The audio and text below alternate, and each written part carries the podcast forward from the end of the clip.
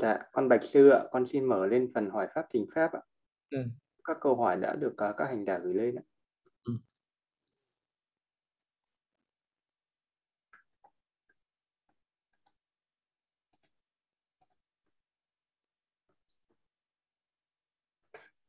Dạ, con xin đọc ạ. Dạ, à, con chào thầy ạ, cùng các bạn đồng tu ạ. Con biết để có trí tuệ theo định nghĩa trong Phật pháp như thấy nhân quả, duyên sinh, danh sắc chân đế, vô thường, khổ, vô ngã như thật, quả thực rất thâm sâu. Cái biết à, cái thấy đó mới chấm dứt được khổ đau.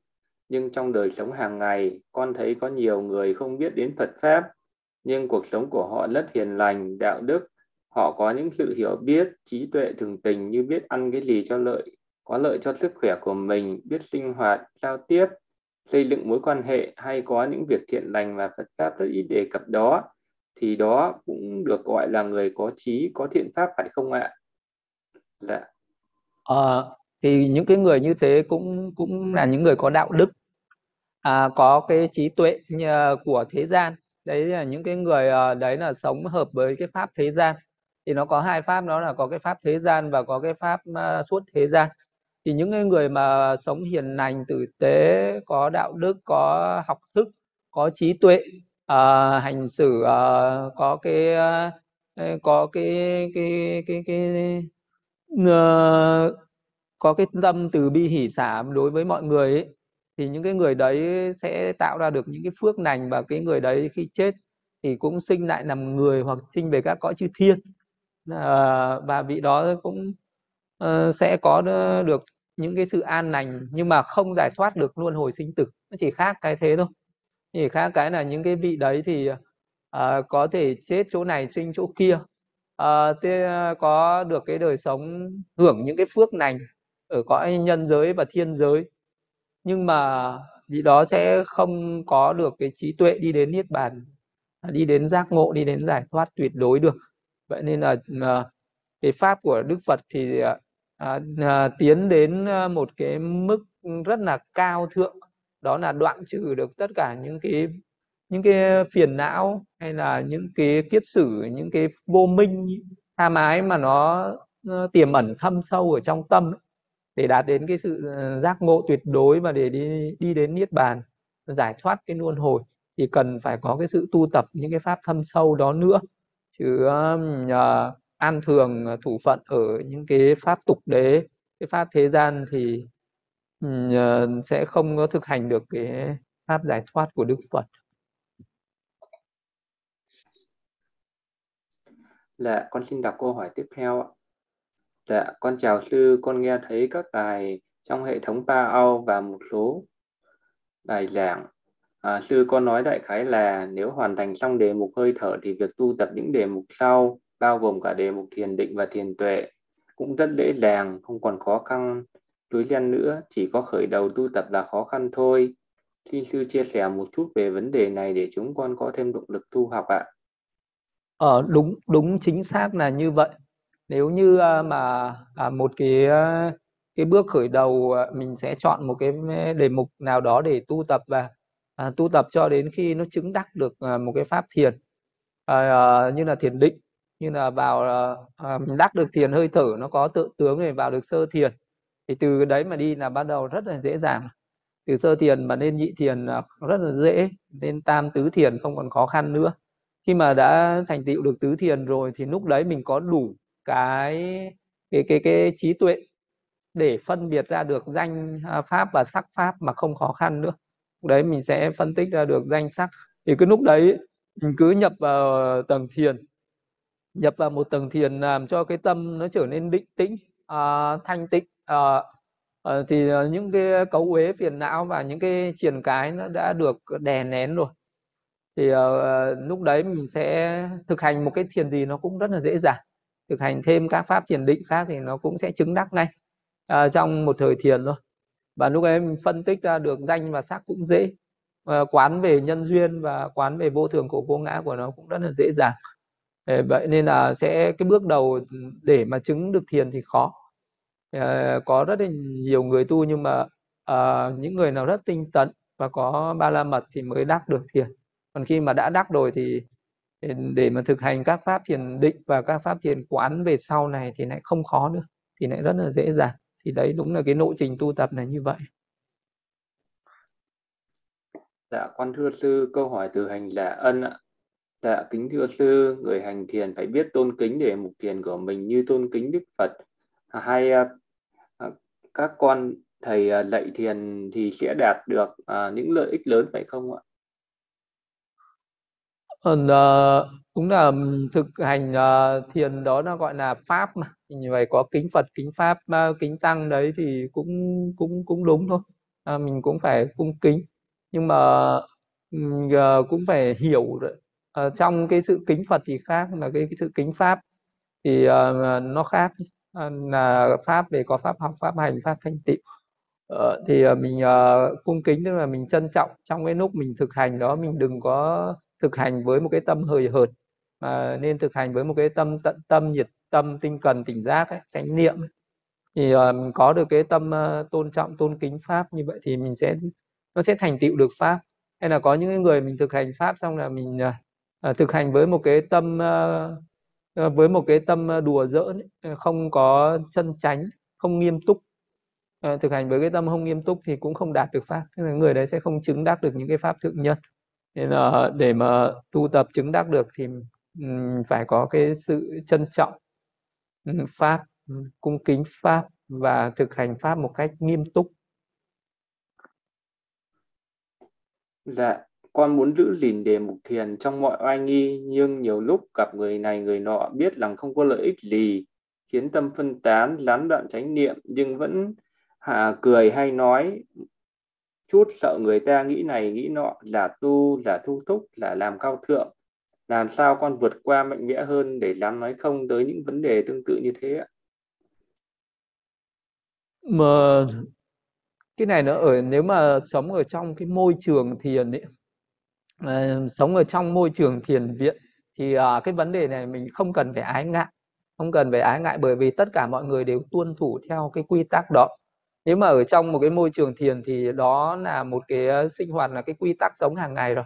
Đó là cái sự im lặng độc cư à, không nói chuyện à, đặc biệt là không đùa giỡn không có cười cợt không có thì vì những cái đấy nó làm cho cái tâm tán loạn và nó làm chướng ngại cho cái sự tu tập của mình và người khác. Thế nên là cái người nào mà chuyên tu sống ở trong cái môi trường chuyên tu ấy, thì uh, mình sẽ thành mình sẽ thực hành được cái đó một cách rất là tự nhiên mà không cần phải gượng ép. Nhưng mà có thể là có những người mình à, tu ở cái môi trường nó chướng ngại tức là xung quanh mình toàn là những cái người phóng dật phóng túng. Xong là thì uh, mình phải uh, mình cần phải có cái, những cái mặt xã giao để làm hài lòng người khác. Như vậy thì nó sẽ làm cho cái việc tu của mình có rất nhiều chướng ngại. Tức là mình sẽ tu ờ, rất là lâu và rất khó thành tựu. Rất khó thành tựu được vì mình ờ, phải ờ, phải sống cho phù hợp với những cái pháp thế gian đó. Vì vậy nên là muốn tiến bộ được thì mình phải vào, phải đến trường thiền để tu một thời gian. Khi tu một thời gian rồi mà mình có cái kết quả rồi thì tự nhiên nó nó nghiêm túc lên ấy. nó diệt trừ được hết những cái những cái tâm mà những cái tâm mà mình cần phải phải phải, phải à, cố gắng thể hiện ra. Nó sẽ nghiêm túc một cách tự nhiên nó không có gượng ép nữa. Còn những người mới tu ấy, thì đúng là mình nghiêm túc là nghiêm túc một cách gượng ép. Và lúc ấy nó chưa tự nhiên vì mình chưa thể nhập được cái nghiêm túc đó. Thế nên là mình cần phải có cái sự à, gọi là uh, yếm ni tức là mình cần phải xa lánh xa lánh cái môi trường uh, không thích hợp đó và đến cái môi trường thích hợp để tu tập một thời gian. Ờ, sau đó thì mình sẽ có được cái sự ừ, tự tại một cách tự nhiên. Dạ, Bạch Sư ạ, con muốn im lặng gìn giữ đề mục thiền này vì được Đức Phật hay các bậc trí chư thiên ngợi khen tán thán. Còn nếu ai nói này à, nọ chứng tỏ là họ không có trí nên tránh xa. Con suy nghĩ như thế có đúng pháp không ạ? Đúng. Ừ, suy nghĩ như thế là đúng. Và có nghiêm túc thực hành như vậy thì mới đạt được pháp. Vậy thì mình phải tránh những cái môi trường nào không phù hợp để tránh xa. Những cái người không phù hợp và tránh xa những môi trường không phù hợp. Như thân cận ở cái môi ờ, cái người nào mà người ta à, phiền não người ta hay xúc phạm đến mình hay là người ta hay đùa giỡn với mình làm cho mình không có giữ được chánh niệm thì mình phải tránh tránh cái môi trường đấy, tránh những cái người như vậy. Và ờ, cái chú xứ nào không phù hợp thì mình phải tránh. Và đến những cái chú xứ nào nó phù hợp và thân cận những cái người nào phù hợp mà làm cho cái tâm ờ, của mình, cái định và cái tuệ của mình nó phát triển thì mình thân cận từ đó và thực hành pháp ở đó. Dạ, con Bạch Sư ạ. Ừ, câu hỏi từ hành giả chánh đạo ạ. Con xin đọc lên ạ. Dạ, con chào thầy ạ. Ham sống sợ chết ờ, cũng là một phiền não bất thiện ờ, phải không ạ thầy? Khi chưa tu thì con nghĩ muốn khỏe mạnh, muốn sống lâu để được tu học, dường như đó là một mục đích chân chánh. Nhưng tu một thời gian thì con lại thấy ra đó là một loại phiền não bất thiện, hữu lậu, nó làm con không thể tận tâm hết mình được cứ kìm hãm muốn trong vòng an toàn rất khó miêu tả. Con uh, nghĩ cứ tu đi cứ làm hết mình bệnh ốm khỏe yếu sống lâu chết sớm thì đó cũng kệ đi để theo tự nhiên. Đó không phải là công việc phận sự của mình. À, cái này nó sẽ rơi vào hai cực đoan nhá. Nếu như mà một cái người nào mà quá là ham sống tức là mình ham uh, uh, yêu quý cái thân chăm sóc cho cái thân bảo dưỡng cái thân làm cho cái thân này luôn luôn phải ở cái trạng thái tốt đẹp nhất an toàn nhất. Thì cái người đấy sẽ rơi vào cái cực đoan đó là hưởng thụ hưởng thụ à, và cái cực đoan này nó cũng sẽ làm cho cái việc tu tập chướng ngại à, nó làm cho cái tâm lười biếng và thiếu tinh tấn. Và nó cái cực đoan này mình phải tránh mình uh, cũng không nên quá chăm chút cho cái thân. Và cái cực đoan thứ hai đó là quá là coi thường cái thân. Mình không có để tâm đến bệnh tật đến cái sự uh, sức khỏe của nó. Uh, và uh, cứ để cho nó ốm đau thì uh, mình không có sức khỏe cũng không thực hành được pháp. Không thực hành được pháp và nó cũng sẽ là một cái cực đoan thứ hai. Đó là quá là khổ hạnh ép sát vậy cả hai cái cực đoan này mình cần phải tránh và đi vào con đường trung đạo. Uh, đó là uh, uh, sống có cái sự thọ dụng mà những cái ờ, thức ăn thuốc men cái chỗ ở uh, y áo để có đủ sức khỏe thực hành pháp. Uh, chỉ cần có đủ thôi chứ đừng có dư thừa. Thì đấy là cái sự chi túc. Đó là cái pháp chi túc và biết vừa đủ. Vậy thì cần phải có trí tuệ để biết như thế nào là vừa đủ như thế nào là chi túc như thế nào là à, rơi vào hai cái cực đoan và thế nào là trung đạo. Thì thực hành theo trung đạo, đó là cũng phải à, bồi dưỡng, cũng phải giữ cho cái thân mình nó có sức khỏe. Nó ốm thì cũng phải chữa bệnh cũng cần phải ăn, cũng cần phải ngủ à, cũng cần phải giữ gìn sức khỏe để lấy sức tu tập. Thế thôi chứ không có hưởng thụ của, không có chăm cho cái thân này nó đẹp, nó khỏe, nó sống lâu nhưng mà chăm cho nó có đủ sức khỏe để thực hành pháp. Như thế là được. Dạ con bạch sư ạ một người hiến mình nhiệt tâm trong khi hành thiền nhưng chưa có một thiền chứng nào mà bị chết. À, lúc đó thì có được uh, sự lợi ích gì không ạ? Ví dụ như sẽ được tái sinh vào cảnh giới an vui chẳng hạn vì con được đọc một quyển sách nói rằng với sự tinh tấn mạnh mẽ quyết tâm như thế ba la mật bậc thượng thì dù không chứng đắc được nghiệp đó rất nhưng nghiệp đó rất mạnh mẽ sẽ hỗ trợ rất lớn cho người đó tái sinh những kiếp tương lai có sự chứng đắc nhanh chóng hay gặp được đức Phật chánh pháp bật trí để tu tập thế thẳng chứng đắc ạ. Đúng rồi, nếu mà một cái người mà tinh tấn hết mình mà có thể uh, tinh tấn không sợ chết mà thực hành thì uh, nếu như uh, mà không chứng đắc nếu như mà uh, đủ uh, nhân duyên hay ba la mật thì có thể chứng đắc nhất rất nhanh nhưng mà cũng có thể là mình không chứng đắc mà có khi phải chết trong cái trường hợp mà đang tinh tấn tu tập như vậy thì sẽ thường sinh thiên giới sẽ thường sinh về các cõi trời hoặc sinh lại làm người. Và những cái động lực tinh tấn đó sẽ không ngừng nghỉ. À, khi à, mà có sinh về đâu thì à, mình cũng sẽ nối tiếp cái con đường tu tập đấy và sẽ đi đến niết bàn. Và với cái tâm mạnh mẽ quyết liệt đấy thì sự chứng đắc niết bàn cũng sẽ rất là nhanh. Dạ, con Bạch Sư ạ, câu hỏi từ hành giả Mỹ Thanh ạ. Dạ, con xin đảnh lễ sư ạ. Dạ, con xin sư chỉ dạy cho con, xin sư chỉ dạy cho con về thiền tâm từ ạ. thiền tâm từ à, nếu như mà mình mới tập thiền à, mà muốn hành thiền tâm từ ấy, thì mình phải nhắm mắt lại hình dung ra cái hình ảnh một cái người nào mà mình uh, mình kính trọng ấy người cùng phái người đấy là người còn sống xong là mình uh, khởi lên cái cái mong muốn là cầu mong cho cái người hiện thiện này tránh khỏi hiểm nguy. Cầu mong cho người hiện thiện này à, tránh khỏi những hiểm nguy. Thì cứ niệm liên tục liên tục như thế thì cái tâm của mình nó nó khởi lên cái sự hân hoan lên cái sự uh, hoan hỷ uh, à, thích thú đối với cái sự uh, đối với cái sự an vui của người khác thì đó là tâm từ. Thì bước đầu thì cứ tập như vậy.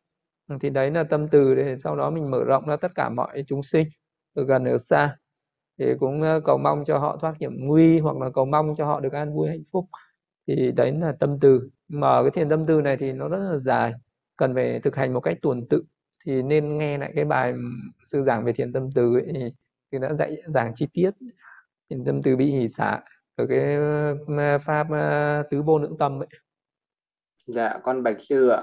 Khi ngồi thiền, nguyện làm sao để hồi hướng cho gia đình của con ạ? Dạ, con xin sư chỉ dạy cho con ạ. Khi ngồi thiền, nguyện hồi hướng cho gia đình. À, trong lúc ngồi ờ, thiền thì đừng có ờ, suy tư, đừng có hồi hướng gì nhá. Chỉ khi nào xả thiền ấy, mà mình chỉ cần uh, hồi hướng trong lúc mình tụng kinh là được rồi. À, nếu như mà người nào mà hàng ngày mình có những cái thời thời tụng kinh ấy, thì trong đó mình uh, tụng những cái bài kinh bảo hộ hay là thì lúc đấy mình sẽ hồi hướng hết tất cả những cái công đức của giữ giới ngồi thiền tụng kinh nghe pháp à, hay là bố thí cúng giảng tất cả những cái công đức đấy mình sẽ hồi hướng uh, cho những người đã mất. Mong cho các vị ấy được sự an vui. Còn mà hồi hướng cho những cái người còn sống ấy, thì mình chỉ chia phước. Ví dụ lúc nào mình phải uh, trao đổi tức là có cái sự trao đổi. Ví dụ mình nói rằng là những cái công đức tu tập hàng ngày những giới hành thiền uh, cung kính cúng dường tụng kinh nghe pháp. Thì có cái công đức gì thì, thì sẽ chia lại cho tất cả mọi người. Thì để mong mọi người hãy hoan hỷ với cái công đức đấy thì những cái người nào mà có cùng niềm tin có cùng tư tưởng có cùng cái uh, ước muốn uh, và có cùng cái sự hiểu biết rằng là những cái sự tu tập đấy là có công đức có phước thì hoan hỷ với cái điều đó bằng cái cách là vị đó xa thú nành thay hoặc là vị đó hoan hỷ chấp nhận thì đấy là cái cách chia phước đến những người còn hiện tại. Và tất cả chúng sinh cũng thế ai hoan hỷ thì cũng đều có cái phước lành như vậy. Dạ con bạch sư ạ câu hỏi tiếp theo ạ. Dạ con bạch sư ạ trong sinh hoạt hàng ngày con giữ tâm uh, trung dung không nắm giữ lì cứ đơ đơ như người chán đời vậy nhìn nhưng không nhìn vào đâu cả nhưng vẫn thấy biết rõ ràng tỉnh táo an an yên yên sao ấy ạ. Không thấy vui cũng chẳng thấy buồn gì không thấy tâm phóng lung tung nó lướt xuống cứ ở yên trong thân ạ.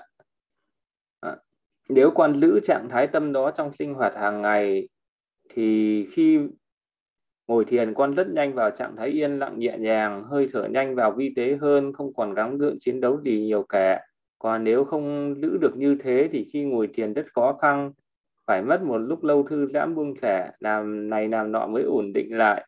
Con muốn hỏi là trạng thái tâm trong sinh hoạt hàng ngày là thiện hay bất thiện ạ con đang thực hành pháp thu thúc không nắm giữ tướng chung, tướng riêng như lời Phật dạy vì con không biết rõ nên sợ rơi vào thụ động và con lại không biết. Mong sư giúp con ạ. À, ừ, cái trạng thái tâm đấy thì cũng có thể nó là cái tâm xả. Cái tâm nó xả thì nó có được cái sự thản nhiên như vậy. Nhưng mà không phải lúc nào mình cũng xả. Nếu mà cứ giữ cái tâm ở cái trạng thái xả đấy lâu ngày nó sẽ trở thành cái người à, lạnh lùng vô cảm ấy. Thì cái tâm xả nó cũng rất là giống với một cái tâm à, vô cảm như vậy à, vì hai cái nếu như nó là tâm xả thì nó là tâm thiện nhưng khi mà nó lại rơi sang cái trạng thái vô cảm lạnh nhạt thì nó lại là tâm bất thiện. Hai cái tâm ấy nó rất là giống nhau. Nên là uh, có những cái lúc mình cần phải khởi lên cái trí tuệ để mà quán chiếu uh, quán chiếu uh, các cái pháp uh, thiện hay bất thiện để để cho cái tâm nó phấn chấn nó mạnh mẽ lên chứ không phải lúc nào mình cũng thản nhiên như vậy nhưng mà cũng có lúc thì à, mình cần phải giữ cái tâm nó à, định tĩnh nặng nẽ. Cũng có cái lúc thì mình ờ, cần giữ cái tâm nó thản nhiên nhẹ nhàng. Thì nó tùy theo chứ không phải là lúc nào cũng cũng cũng cứ an an yên yên. À, mà cũng có lúc thì cái tâm của mình nó phải gấp rút phấn chấn lên phấn chấn thực hành pháp. À, nhưng mà nó mà phấn chấn liên tục thì nó sẽ mệt mỏi. Cho nên là cũng có lúc nó phải tĩnh nặng nhẹ nhàng. Cũng có lúc thì nó thản nhiên tự tại thế thì nó phải có ba cái mức độ uh, cao thấp và trung bình. Thì cái mức thản nhiên đấy là trung bình. Uh, thì uh, đừng có chấp vào một cái mức độ nào cả. Ví dụ mình uh, tinh tấn rồi mình cứ chấp vào cái tinh tấn đấy cũng không tốt. Mình uh, có cái tâm thản nhiên như vậy mình đừng có chấp vào cái thản nhiên đó. Hay là cái lúc nào mình tĩnh nặng mình đừng có chấp vào cái trạng thái đó. Uh, mà nó chỉ là những cái sự thay đổi của tâm. Lúc thì nó thế này lúc nó thế khác chứ không phải là lúc nào nó cũng ở yên một trạng thái. Ờ, ờ, nên là cứ phải học ừ, pháp và thực hành pháp còn là đừng để ý đến cái trạng thái tâm của mình nó đang thế nào cả. Ờ, nó như thế nào mặc kệ nó ha. Mình cứ nên uh, quan tâm đến cái pháp tu tập của mình chứ đừng quan tâm đến cái trạng thái tâm nó đang như thế nào. Dạ, con Bạch Sư ạ, câu hỏi từ hành giả Trung Đạo ạ. Dạ, con thưa sư, khi tiếp xúc với trần cảnh, trạng thái tâm con như có sức hút, thích ghét, dao động, nhưng khi đó con liền tác ý như ờ, chỉ là nghiệp và quả thôi, có gì mới mẻ đâu. Khi con tác ý như thế, tự nhiên trạng thái tâm con nó bình tĩnh lại, bình thản, nhẹ nhàng, yên lặng hơn. Hai trạng thái tâm rõ ràng con có thể cảm nhận được. Vậy xin cho con hỏi khi con tác ý như thế có phải tâm thiện thọ xả hợp trí sinh khởi không ạ? À? Con chưa có thể tự chứng thiền tâm xả phạm chú nhưng trong cuộc sống hàng ngày con tư đi quán niệm như thế để có tâm xả có được không ạ? Có lợi ích không ạ? Con xin tri ân sư ạ. À, có có có thiện tâm hợp trí tuệ nhé. À, ờ, à, ờ, chỉ là nghiệp và quả của nghiệp mà thôi thì lúc ấy mình phải quán những cái chúng sinh hữu tình ấy nè. Thế thì mới là nghiệp và quả của nghiệp mà thôi còn à, khi mà mình nhìn thấy những cái cảnh trần như là sắc thanh hương bị xúc pháp thì mình quán nó là vô thường của vô ngã cũng được. Thì nó cũng sẽ làm cho cái tâm mình nó bình thản nhẹ nhàng chế ngự được cái tham đắm chế ngự được cái sân hận uh, thì chế ngự được cái tà kiến thì nó sẽ là thiện tâm hợp trí tuệ. Uh, quán đều tốt cứ tiếp tục thực hành quán như vậy là tốt. Dạ con bạch sư ạ câu hỏi từ hành giả minh thảo ạ. Dạ, kính bạch thầy cho con xin thắc mắc ạ, à, làm sao biết được khi nào ngồi thiền mà bị vọng tưởng hay không bị vọng tưởng? Như hôm trước có anh chị nào nói về à, nói quán được à, về à, về được quá khứ, quán được tương lai nhưng thầy à, đều nói um, không đúng và nói đó là vọng tưởng ạ. Khi mà vọng tưởng, ví dụ như là ngồi thiền ấy mình đang nhận biết hơi thở mà có những cái suy tư khác nó khởi lên à, những cái suy nghĩ khác nó khởi lên thì đấy là vọng tưởng. Nhưng mà cái mức độ vọng tưởng nó có thấp có cao và nó có những cái vọng tưởng uh, nó có nguy hiểm những cái vọng tưởng ấy nó có cái mức độ nguy hiểm nó cao thấp khác nhau. Uh, mình, uh, như, như là khi mà mình đang ngồi đấy mà nó có dục tham hôn trầm thụy miên sân hận trạo hối hoài nghi đấy năm cái triển cái nó khởi lên thì nó cũng là vọng tưởng. Nhưng mà nó là những cái vọng tưởng nó rất là Ờ, nguy hiểm cho cái pháp hành thiền của mình nó làm cho mình không có chứng đắc được thiền. Ê, cho nên là ờ, phải diệt trừ nó. Thì ờ, ai ngồi thiền mình cũng sẽ thấy vọng tưởng thôi. Còn cái người mà khi ngồi thiền quán tưởng tượng ấy tưởng tượng là mình thấy kiếp trước kiếp sau mà nó không phải là cái nó không đúng pháp quán ấy, thì thì đó cũng là tưởng. Còn uh, khi mà thực hành đến thiền tuệ mình quán nó đúng bài ví dụ mình quán về quá khứ quán về tương lai. À, thì cái đấy nó cũng là cái phương pháp cần phải quán thì nó không phải là vọng tưởng mà nó là trí tuệ. Còn vọng tưởng thì nó là những cái tạp niệm nó xen vào. Dạ, con Bạch Sư ạ, như con uh, khi ngồi chưa thấy được quá khứ tương lai, chỉ thấy còn nhiều suy nghĩ khởi lên, bị tê chân nhiều, nhưng khi sáng khoảng 6 giờ ngồi một lúc lại thấy có đốm sáng hiện ra trước mặt, mà cảm giác ngồi thiền chưa thấy tỉnh vẫn còn mờ mờ. Xin thầy giải thích cho con hiện tượng này ạ. Con xin cảm ơn sư nhiều ạ. Ờ, mới hành thiền thì nó uh, nó sẽ uh, còn đau chân còn vọng tưởng và cái định nó còn yếu. Thì đó là chuyện bình thường cứ thực hành lâu thì nó sẽ nhu nhuyễn thuần thục lên. Nó xuất hiện một chút đốm sáng như vậy là cũng có một chút tiến bộ rồi. Thì đấy cũng là một dấu hiệu tốt nhưng mà đừng đi theo nó đừng đừng là đừng có thích thú với nó. Vẫn thản nhiên vẫn nhận biết hơi thở vào ra à, một cách nhẹ nhàng. Thì uh, khi mà uh, vẫn thấy mờ mờ uh, cái, cái tâm ấy mà ngồi lúc mới đầu ấy thì nó vẫn còn uh, nơ mơ còn mơ màng. Nhưng mà mình ngồi tốt có chánh niệm tốt ấy, thì dần dần cái thức tỉnh giác nó sẽ cao lên và mình sẽ thấy cái hơi thở liên tục không gián đoạn không được không gián đoạn là được. Và khi nào cái định của mình nó sâu thì mình sẽ thấy cái đốm sáng ấy dần dần nó sẽ sáng rõ đi. Ờ, nó còn tùy theo với cái cái cái sức định của mình hay là cái công phu tu uh, tiến bộ của mình. Nếu mà tu tiến bộ thì ờ, cái đốm sáng ấy dần dần nó sẽ sáng rực rỡ mạnh mẽ lên thì nó có ba cái mức độ là chuẩn bị tướng học tướng và tự tướng. Lúc đầu tiên mình thấy nó mờ mờ sau đó nó trắng lên à, thấy mờ mờ nó là chuẩn bị tướng mà nó trắng lên thì nó là học tướng và sau đó nó tỏa sáng rực rỡ và nó là tự tướng. Thì cái đấy nó chính là cái kết quả hay là nó chính là cái sức cái cái cái tâm định của mình nó sinh khởi. À, thì là nó sẽ sáng lên như thế. Mà cứ cứ tiếp tục thực hành uh, nhận biết hơi thở chứ đừng đi theo nó. Thì nó mỗi lúc nó sẽ một tiến bộ mạnh lên nữa. Dạ, con Bạch Sư ạ, câu hỏi từ hành giả Minh Thành ạ. Dạ, thưa sư cho con hỏi trong câu sắc thọ tưởng hành thức không phải là ta, của ta, tự ngã của ta. Cụm từ tự ngã của ta có ý nghĩa như thế nào ạ? Ba cái câu là không phải là ta thì uh, nó là vô thường nhé. Uh, ờ, không phải của ta thì đó là khổ không phải tự ngã của ta thì nó đồng nghĩa với vô ngã nên là cũng có lúc mình có thể quán nó là vô thường của vô ngã à, cũng có lúc mình quán là sắc thọ tưởng hành thức này không phải là ta không phải của ta không phải tự ngã của ta. Thì à, thì không thì nó cũng đồng nghĩa với cái vô, vô thường của vô ngã không phải tự ngã của ta thì nó là nó là vô ngã nó không có tự ngã. Bởi vì không có một cái gì à, nó có mình không tự chủ được nó.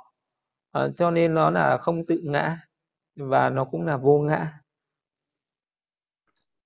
Dạ, thưa sư cho con hỏi người đã đắc thiền hay chứng vào các tầng thánh quả rồi có được tự nói lên sở đắc của mình không ạ?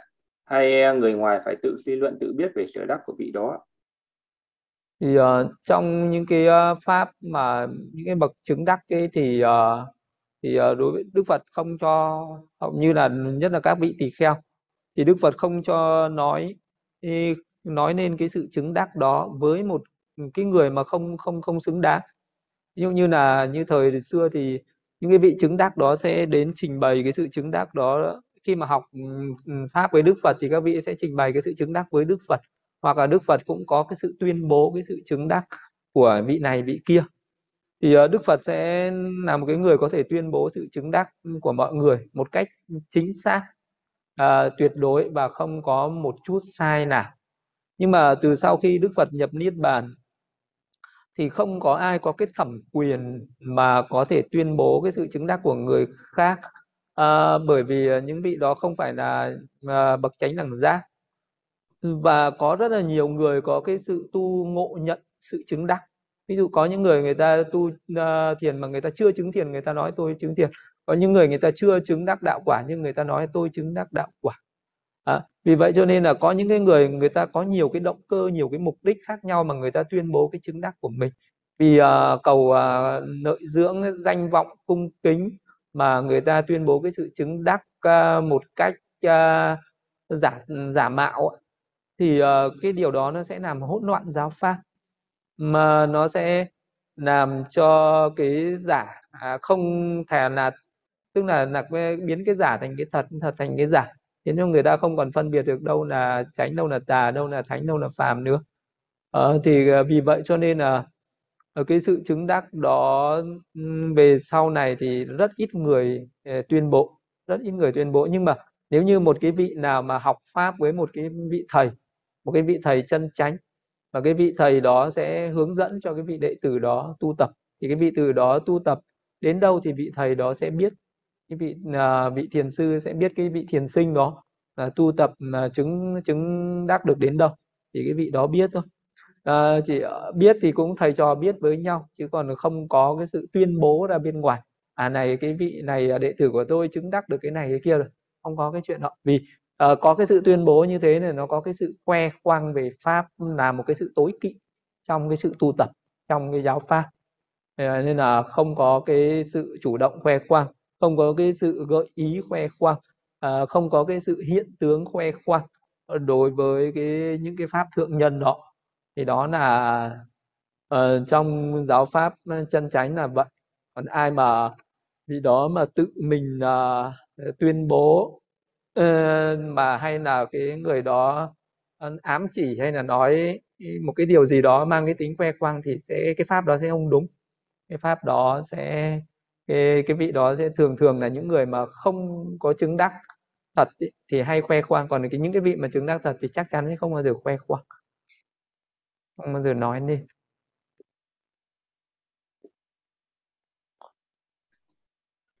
Dạ, con Bạch Sư ạ, câu hỏi từ hành giả Phạm Quang Ngọc ạ. Dạ, con thưa sư, sư cho con hỏi về bài kinh bài hỏi bài kinh về tiền kiếp của Đức Phật mà ngài dạy về sự niệm sự chết trong bộ kinh nào ạ? Tiền kiếp của Đức Phật, tiền kiếp của Đức Phật mà Đức Phật dạy về niệm sự chết à, trong cái bài kinh con rắn à, trong chuyện tiền thân con rắn à, chuyện tiền à, thân mà nói về à, một cái gia đình mà có người à, vợ chồng được người con trai người con trai mà bị rắn cắn chết đó. À, thì lúc đấy thì uh, tiền thân Đức Phật là một cái người cha để luôn dạy tất cả mọi người ở trong nhà niệm về sự chết niệm về sự chết thì tất cả mọi người luôn luôn có cái sự chánh niệm tỉnh giác về cái sự chết. Cho nên là khi mà có cái người con trai bị rắn cắn chết thì uh, trong nhà không có ai khóc không có ai khóc. Nhưng trong đó thì lúc này cái người con chết thì sinh làm vua trời đế thích thì bắt đầu mới xuống để thử xem là trong gia đình ờ, tại sao đó cái hỏi từng người từng người tại sao lại không khóc? Thì mỗi người nói lên một cái bài kệ thể hiện ra cái sự à, tự tại trước cái chết của mình à, trước cái chết của tất cả mọi người. Cho nên là có người thân qua đời ờ, trong nhà không có một ai ờ, khóc than rơi lệ hay là thể hiện cái sự sầu yêu uh, sầu bi yêu não gì cả. Bởi vì tất cả mọi người đều huồn thục cái pháp tưởng niệm về sự chết Dạ, con Bạch Sư ạ, câu hỏi từ hành giả Trần Quân ạ. Dạ, thưa sư, khi mình hành thiền hơi thở, có cần tưởng tượng luồng hơi vào, luồng hơi ra không? Hay chỉ cần hay biết sự có sự ra vào là được ạ? Con có thể nhận biết hơi thở khi nó xúc chạm trong lỗ mũi là được phải không ạ?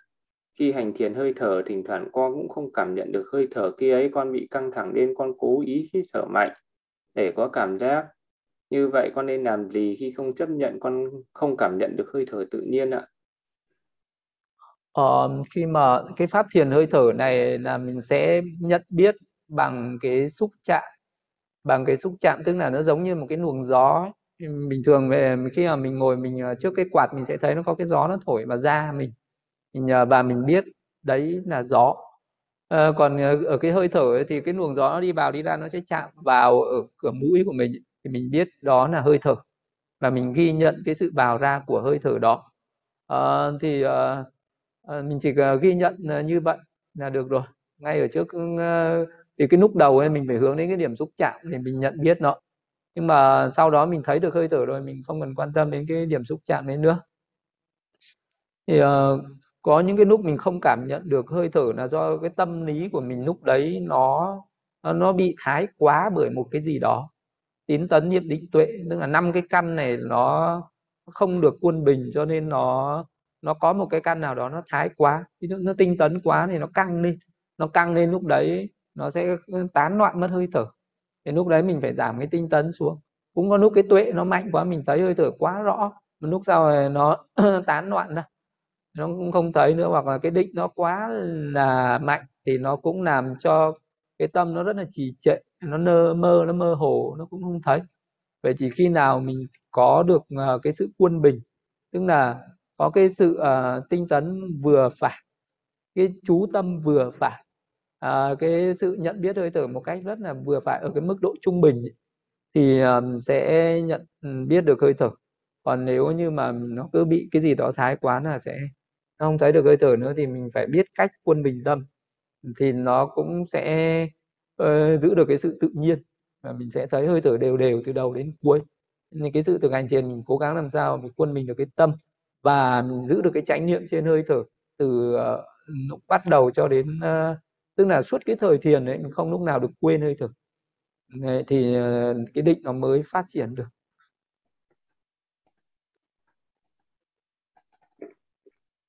Dạ, con Bạch Sư ạ, con xin mở lại slide.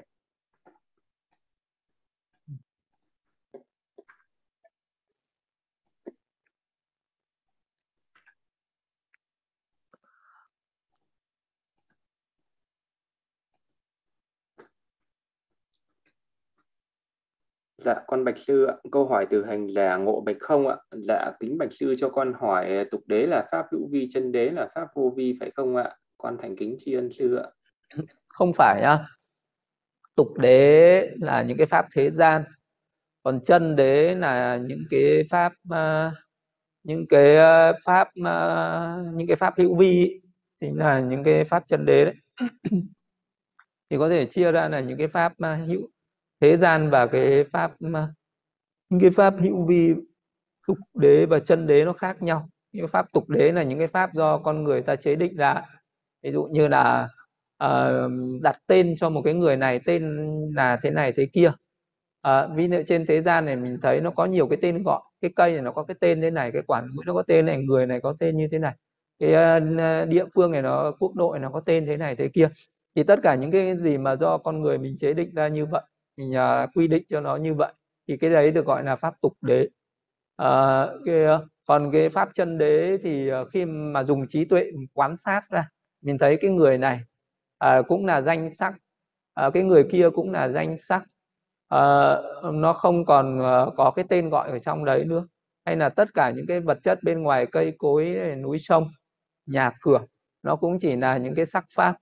Thì cái chân đế thì nó chỉ à, thì thì tất cả mọi cái nó vượt qua cái màu sắc cái hình dáng uh, những cái những cái danh chế định những cái những cái mà người ta chế định ra là nó vượt qua hết mà mình chỉ thấy một cái sự thật tột cùng.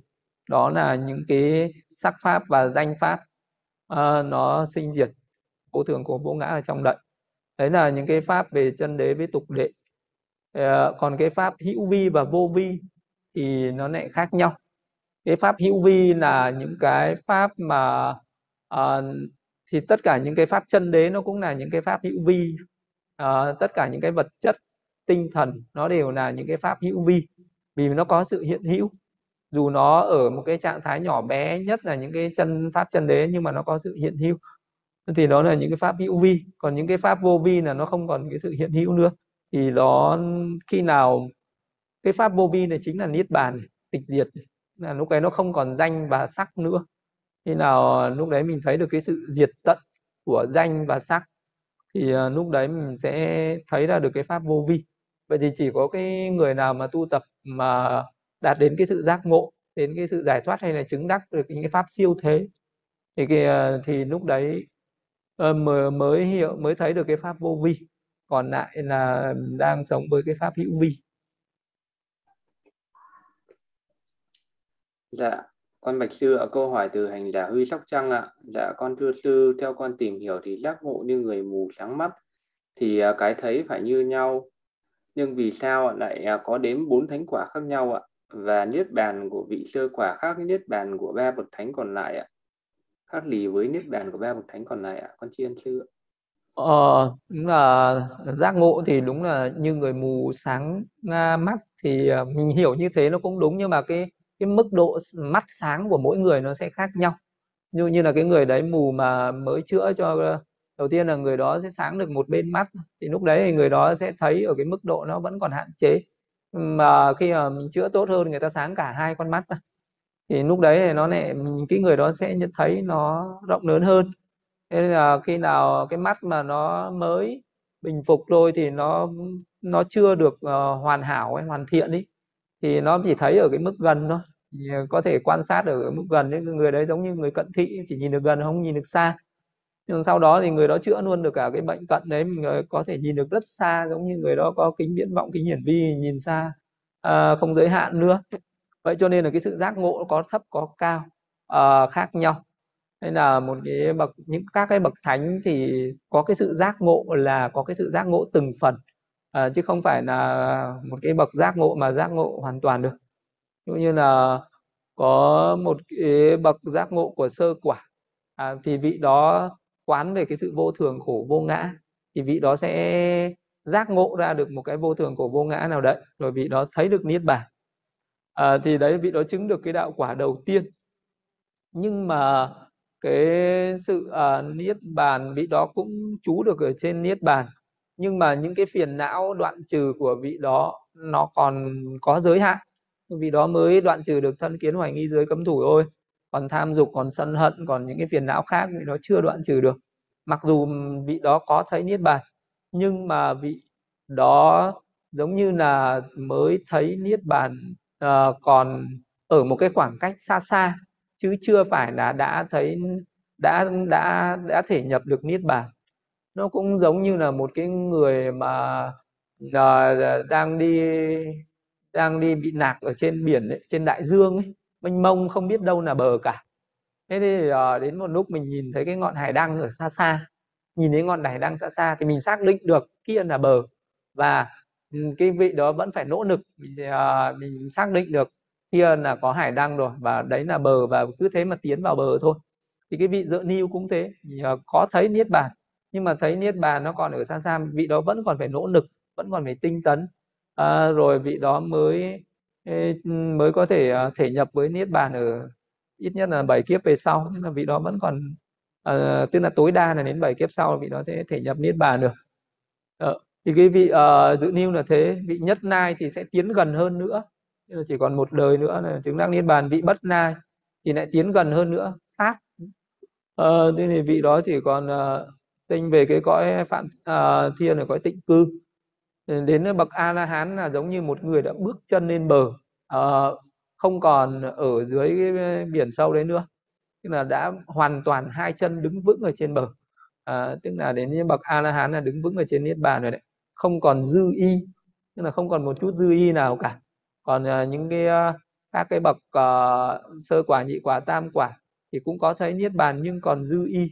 À, vẫn còn dư y uh, vậy vậy cho nên nó gọi là hữu dư niết bàn.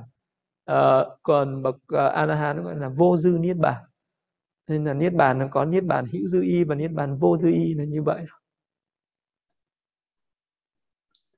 Dạ, con Bạch Sư ạ. Câu hỏi tiếp theo từ hành giả Phúc Hòa. Dạ, con xin thành lễ sư ạ. Con Bạch Sư nếu một hành giả quán về tam tướng, vô thường, khổ vô ngã mà hành giả đó tu đủ ba la mật có chứng ngộ niết bàn ngay lập tức không ạ? Hai người hành giả đó phải hành thiền hết 16 tầng tuệ mới chứng ngộ niết bàn ạ?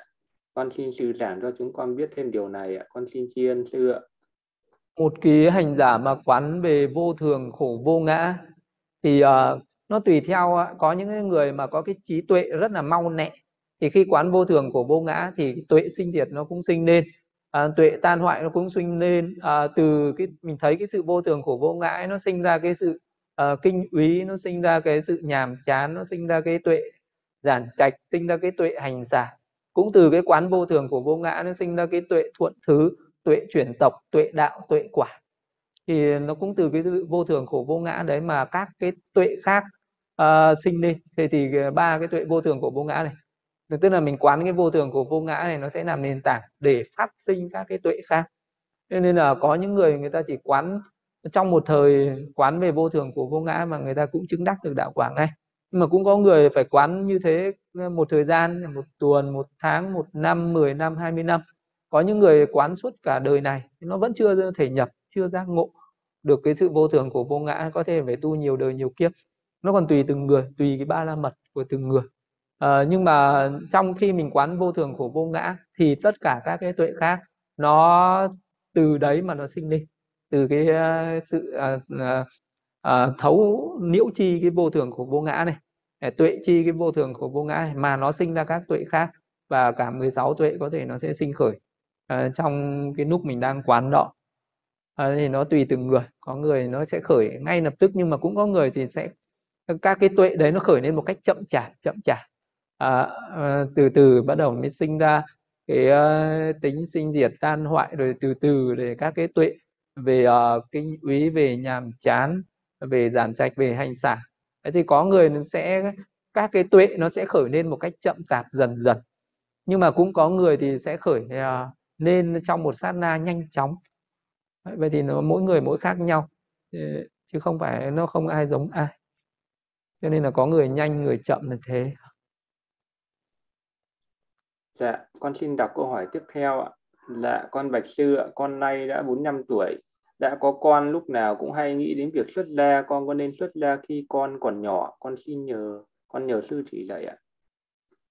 Ờ, con thì uh, nếu như uh, uh, mà um, có người lo cho đứa con ấy rồi mà mình không còn uh, có mà mình mà tức là có cái người nếu như mình đi xuất gia mà đứa bé đó uh, có cái chỗ để mình uh, uh, gửi hay là cái chỗ đứa bé nó có chỗ nương tựa. Uh, thì thì mình đi xuất gia càng sớm càng tốt. Còn trừ trường hợp là nếu như mình đi xuất gia sẽ không ai nuôi nó không ai dạy nó và nó sẽ không thể sống được thì mình sẽ mang tội. Thì mình phải cố gắng nuôi cho nó khôn lớn lớn lên một chút nó có thể tự lập được. Hoặc là có cái người sẽ nuôi dạy nó thì mình sẽ đi xuất gia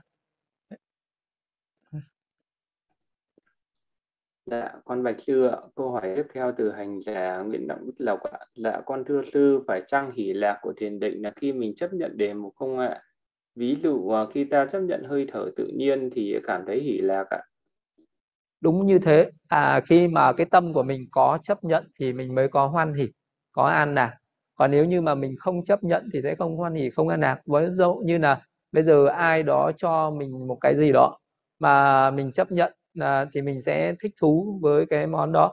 Còn nếu như ai đó cho mình một cái gì đó mà mình không thích, mình không chấp nhận, nếu không chấp nhận thì mình sẽ không hoan hỉ, hoặc là mình phải cố gắng gượng ép mà nhận cái đó thì mình cũng không hoan hỉ, thì ờ, mình sẽ cảm thấy nó rất là khó chịu. Thì hành thiền cũng thế, khi nào cái cái tâm của mình chấp nhận hơi thở, chấp nhận an trú trên hơi thở thì lúc đấy nó sẽ có hỉ, có nạc có kinh nhan và mình sẽ đắc định được còn nếu cái tâm mình không chấp nhận thì nó không có đắc định và nó không hỉ lạc và ngồi đấy nó cứ đi năng thang nên là có cái sự chấp nhận trong đấy nhá Dạ, con Bạch Sư ạ, câu hỏi từ hành giả Hoàng Vân ạ. Dạ, Bạch Sư ạ, trạng thái hành thiền tốt là trạng thái tỉnh táo hoàn toàn ạ, hay là thư giãn giống như lúc con chuẩn bị đi ngủ ạ? Con xin cảm ơn Sư ạ. Trạng thái hành thiền tốt là cái trạng thái nó phải tinh tấn, nó phải tỉnh táo hoàn toàn à, chứ nó không giống như cái lúc chuẩn bị đi ngủ đâu nhá cái lúc chuẩn bị đi ngủ đấy thì nó lại quá là yếu đuối quá là yếu ớt và cái tâm đấy nó rất là thụ động và hôn trầm. Thì uh, hành thiền với cái tâm đấy không tốt. Phải hành thiền với cái tâm nó có cái sự tinh tấn có sự chủ động có tỉnh giác. À, nhưng nó cũng rất là thoải mái tự nhiên. Hành thiền với cái tâm đấy nhá. Dạ, con Bạch Sư ạ, ngày trước con rất ham muốn hành thiền vì hành thiền có thần thông và khỏe mạnh. Tuy nhiên gần đây con tìm hiểu khi hành thiền, khi thiền không nên mong muốn gì. Tuy nhiên khi không mong muốn, khi không mong cầu thì làm sao có động lực để tinh tấn ạ? Con xin sư cho con lời khuyên ạ. Ờ, thì uh, làm cái gì nó cũng phải có có mục đích, làm cái gì nó cũng phải có cái ước muốn. Nhưng mà cái người mà thực hành theo cái pháp của Đức Phật thì mình uh, hành thiền ý là mình có cái ước muốn là chứng ngộ niết bàn đấy, đấy là động lực cái hành là tiền là để mình có được cái nội tâm à, thanh tịnh diệt trừ được những câu uế phiền não những cái khổ đau. Vậy thì cái à, mình phải có cái niềm tin rằng là uh, có cái sự uh, nguy hiểm ở cái cái khổ đau sinh tử này. Nó rất là uh, có cái luân hồi sinh tử khổ đau này có cái con đường để giải thoát khổ đau này. Thì cái sự thực hành tiền là cái con đường đi đến giải thoát khổ đau. Mình phải có cái mong cầu đấy có cái ước muốn đấy có cái nguyện vọng đó thì có cái mục đích như vậy thì đấy là động lực để để mình thực hành thiền. Chứ ờ, nếu như mà mình hướng đến thần thông thực hành thiền thì đó cũng là một cái nguyện vọng nhưng mà dễ bị uh, dễ bị sinh ra cái uh, cái nầm nạc ở trong đấy. Vì thần thông nó là con dao hai lưỡi nó cũng có thể uh, còn làm lợi ích như cho mình cho người nhưng cũng có thể nó làm hại mình. Thì thế nên uh, nếu mà thực hành pháp thì tốt nhất không nên mong cầu thần thông mà nên mong cầu giải thoát và lấy cái giải thoát đó làm động lực để tu tập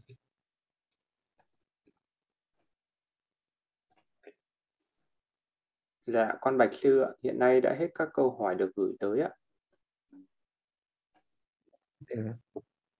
Trên Zoom thì có ai hỏi thì giơ tay. Dạ.